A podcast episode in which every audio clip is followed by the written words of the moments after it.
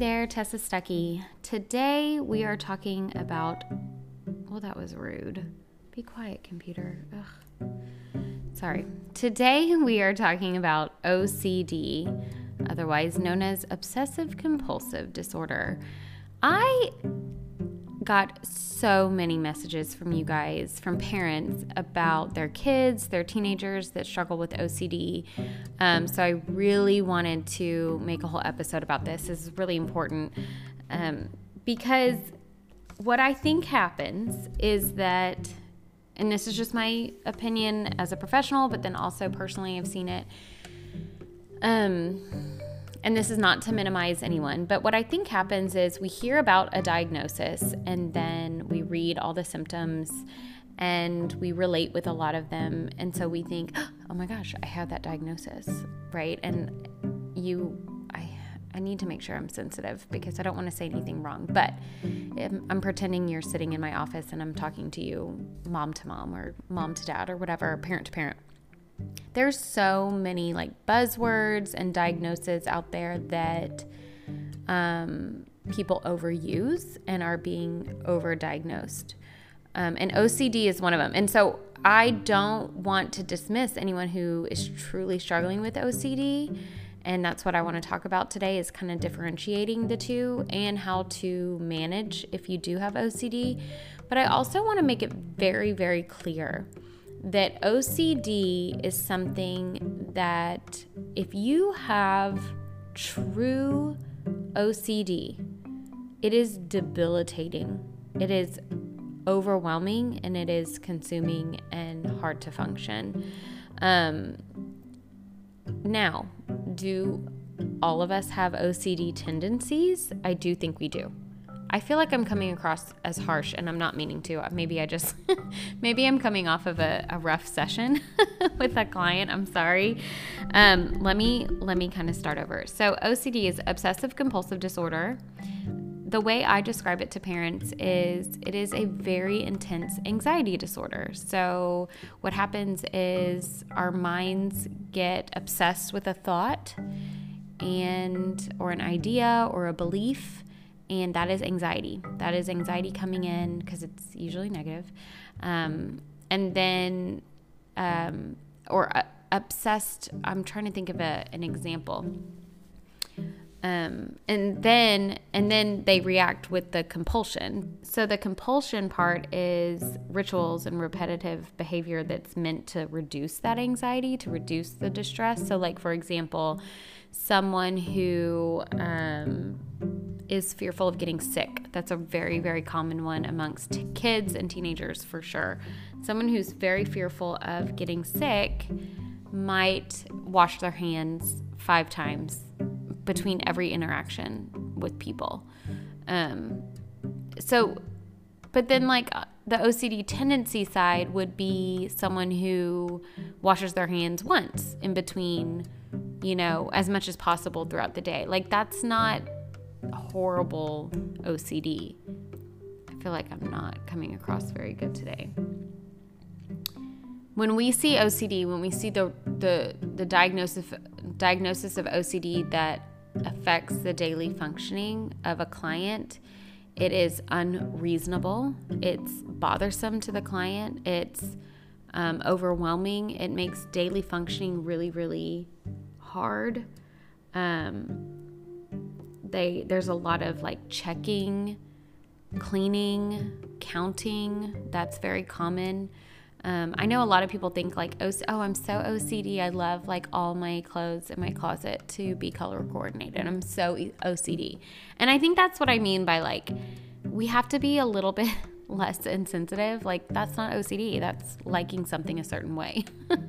But like, If your if you notice your red shirt is too close to the pink shirt and you cannot leave the house unless you know for sure it's not touching the pink shirt and you have to go check it seven times before you leave the house, and then when you leave the house you think about it all day long, and then you go back home just to check on that shirt shirt and you end up checking it seven more times, and then you lock the door seven times, one, two, three, four, five, six, seven. Like that's O C D. That is an intense anxiety an intense feeling of distress and discomfort that that person has somehow figured out in their own world that checking it seven times over and over again is going to fix that anxiety. Um, but we all have little rituals and we all have little things that we do that help cope with anxiety. And so I think sometimes it can get misconstrued or there's like a blurry line. Like I know for me, I'm obsessed with making the bed. Like I had this belief after, I know I've talked about this on here before, but when I had the twins, um, and I don't have O C D. Let me say that. I don't have O C D, but I have O C D tendencies, which is what I think a lot of people have. But when I had the twins, so Beau was three, Trip was two, and the twins were newborn. Obviously, my world was very chaotic. My husband worked a lot. And um, I had this thing in my head that the only thing I could control was making my bed every morning and making sure that it looked good.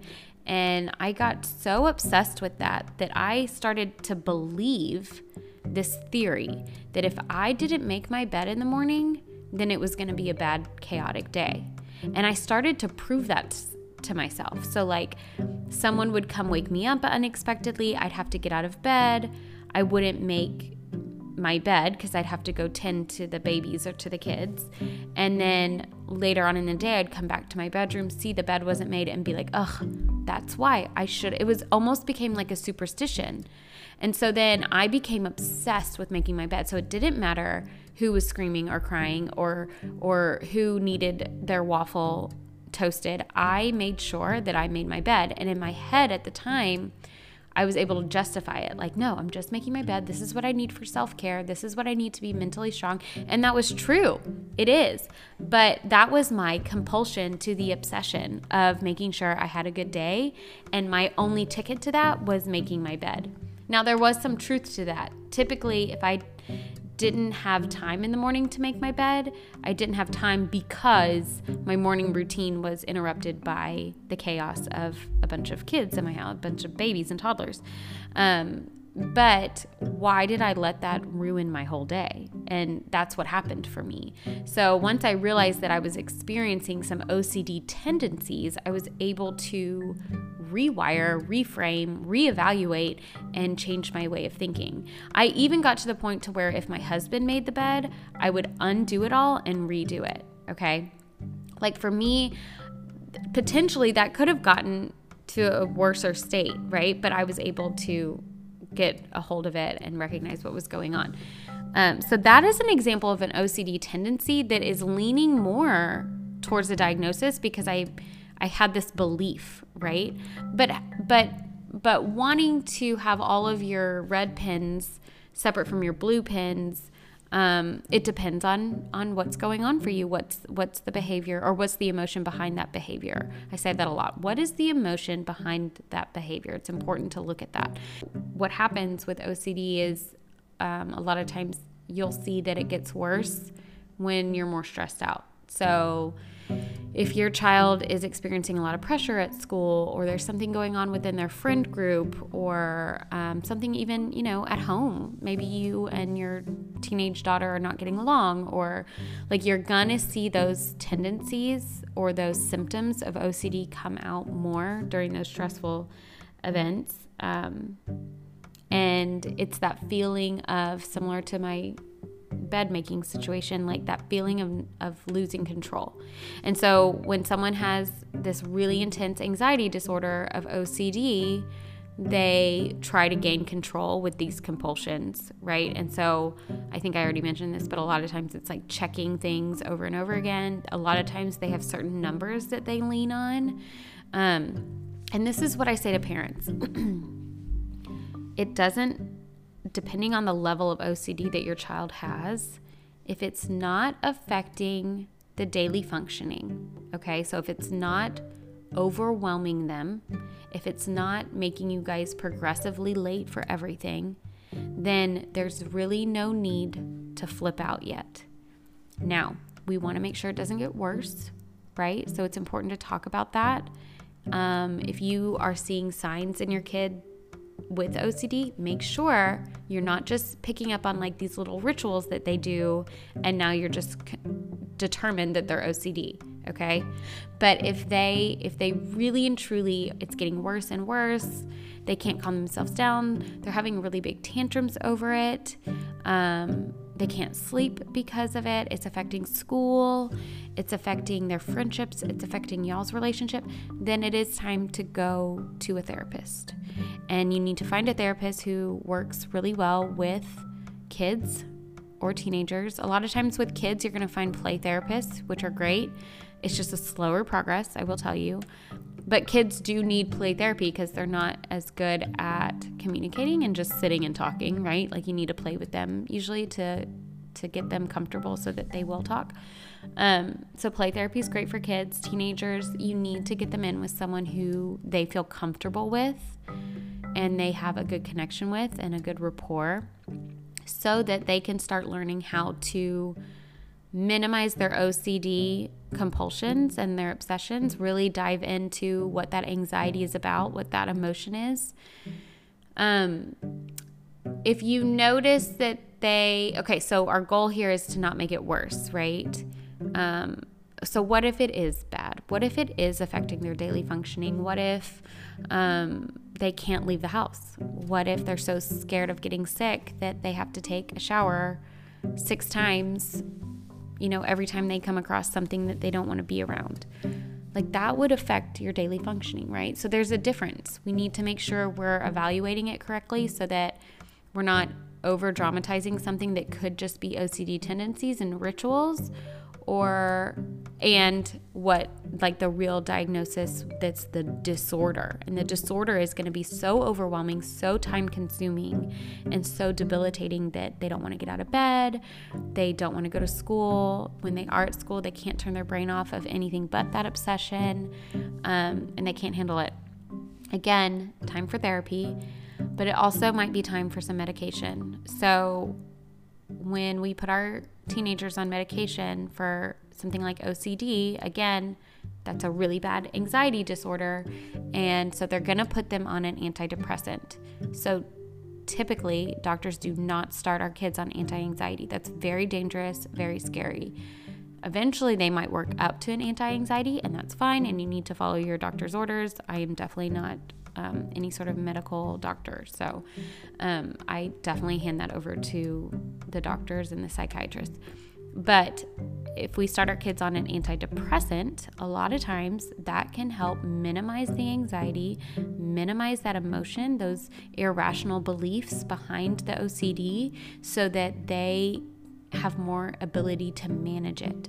So what happens with medication, I know I've talked about this before, but what happens with medication is it doesn't take away the problem, right? It does not take away the anxiety, but it does, if you find the right medication, if you go through that process of finding the right one that works, it does lessen the intensity of the anxiety. It keeps our heads clearer, our irrational thoughts aren't as loud, and we are able to sit and think clearly, rationally, and, and manage our emotions better. And so it's more successful. So I had a client years ago who would take seven showers after everything. I mean, everything she did. If she came home from school, she would take seven showers. If her brother sat in her seat at the kitchen table, and then she did, like she didn't know it, and she, well, one, if she knew it, she wouldn't sit in it. If she did not know it and sat in it and then found out, she would go take seven showers. Um, it was really intense, and it was disrupting their whole lifestyle, right? Because everywhere they went, anything they did, she would have mental breakdowns and anxiety attacks. And then like she couldn't wait to get home to take seven showers. Seven showers. Think about how long that would take. Well, she was very resistant to medication for a long time. I am all about not getting on medication super quick. Um, I'm all about holding off on that. Um, however, we did get to that point, and oh my gosh, it changed everything, everything. She did not obsess. I mean, she could have fun with her friends and not think about rushing home to take a shower. She didn't need seven showers anymore. She would take like one shower a day, which was huge. Um, and she was able to tackle life stressors like like a lot, uh, like people who don't have O C D. So she was able to have that emotional strength to get through typical life stressors um, and not let O C D get in the way. Another thing that is really helpful for kids and teenagers is to recognize that their O C D is not their identity, which, don't get me started on that. There's so many teenagers and people who like to take it on as their identity, but I won't. I'm not talking about that today. Um, so what I like to do with my kids and teenagers is have them name that O C D. So have you guys seen the movie Inside Out by Pixar? If you haven't, stop what you're doing and go watch it. It's so good. It's so good for kids to watch. It's so good for teenagers to watch. It's so good for adults to watch. I love it, love it, love it. But the whole concept is that there's like five, I think, um, emotions inside our brain that are controlling our every move. And whoever's up at the um, console table or whatever, the, what's that called? What is that called? The control table. Um, like whether it's joy, anger, fear, what are the other ones? Disgust and sadness. Um, so that's like controlling what we're doing, right? And so what I have my clients do is I have them watch that movie, and then we imagine O C D as the sixth emotion. Um, and then they get to name the O C D, and they come up with, I mean, it depends on what age the kid is, but they come up with some great names. Like I've had some kids that call them like poo-poo head, or sometimes they're just like regular names, and they're like, um, I'm going to name him Oscar, you know? And I'm like, oh, okay. I wonder why, but okay. Um, and so we name the O C D so that they can really recognize that it is separate from them. And then in the moment, so this is really good for kids who um, maybe you're noticing the tendencies a little too much. Um, they can't get through something without doing these tendencies, and it's maybe you're seeing it getting progressively worse and worse. Um, this is really great for them because they can separate it from themselves, name it, and then when they notice that it's there, they can tell it to go away. And they can say, nope, I'm not going to let Oscar control me right now. I need to get my homework done. I will deal with Oscar later. You know, that whole mindset, I mean, that can be so powerful to to be able to put things to the side for now, like our emotional distress and our anxiety. Let me put that to the side right now, focus on what I need to focus on. And sometimes for kids, that means naming it and telling Oscar to go away. I always describe it, you know, remember um, those old Mickey Mouse cartoons, and surprisingly, kids know what I'm talking about when I say this, um, when the, like, ghost will take over Mickey Mouse's body and make Mickey Mouse do, y'all, I'm literally doing motions right now in my kitchen while I'm talking to my microphone, um, but it makes, I'm still doing them, it, the ghost makes Mickey Mouse do these certain movements, um, and, like, Mickey Mouse is at the mercy of the ghost. Well, that is exactly what O C D is, and we need to make sure that we get rid of O C D from, for we need to make sure that we are not at the mercy of O C D. And so visualizing that, thinking of it that way, and telling the ghost to go away, or telling Oscar or Poopy Head or whatever your kid names the O C D to go away, can be so powerful, because all that is is self-awareness and self-regulation, which is uh, what we need to get through anxiety. It's just that with O C D, it can be so intense and so, so consuming. Um, so that's kind of my gist on O C D. I think that a lot of us, if not all of us, have O C D tendencies, and that is okay. It's a matter of how much it's affecting our daily life and our daily functioning. I do still make my bed every morning. Um, if I don't, I do feel a little bit stinky and crabby. Um, but I'm working on that. I it's it's a fine line, right? Because I love the feeling of having my bed made and being productive first thing in the morning. And I'm a very, very big um, uh, encourager of that with clients and people in general. Like a clean space is a a clear, what is that saying? A clear space, clear bed is a clear head, or whatever. Clear head is a clear, wait. Clear bed is a clear head. That's that's the saying. Um, and I believe in that. Like when our environment is organized, we feel more organized. When it's disorganized and chaotic, we feel chaotic. So that is, I try to stick with that with my bed.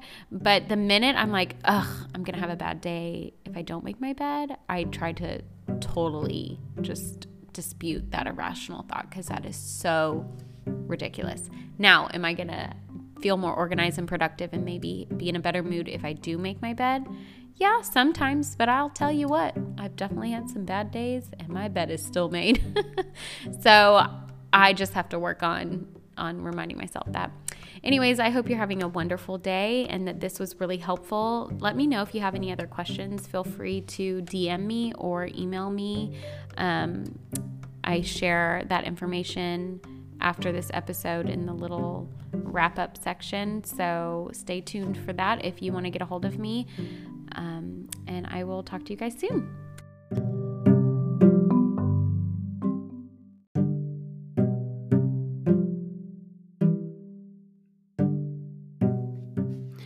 Okay, so that's it for today. Um, thank you guys so much for listening and hearing me out. I know sometimes I can ramble or it can get really heavy and we talk about things that aren't so pleasant.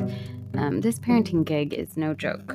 So I encourage you to, I don't know, balance it with something nice, like now put on a really fun song to sing to, or go watch a Disney movie, or go hug your kid extra long. Um, And do you guys ever do that whole thing where you let your kid hug you, or like they have to be the first one to pull away? I'm a very, very big fan of that, except like my kids never pull away. And I'm like, oh, I have things to do, but I love you so much. I'm sure at some point they will be pulling away. They're still so young. Anyways, I hope you guys are having a great day. If you really are loving this stuff that I'm sharing on here, please subscribe and share with your friends, because most importantly, we want other parents to get on board with a lot of the things that I'm talking about. Um, you can find more about me at my website, w w w dot tessa stuckey dot com, or I'm really active on Instagram at The Mom Therapist. I will see you guys next time.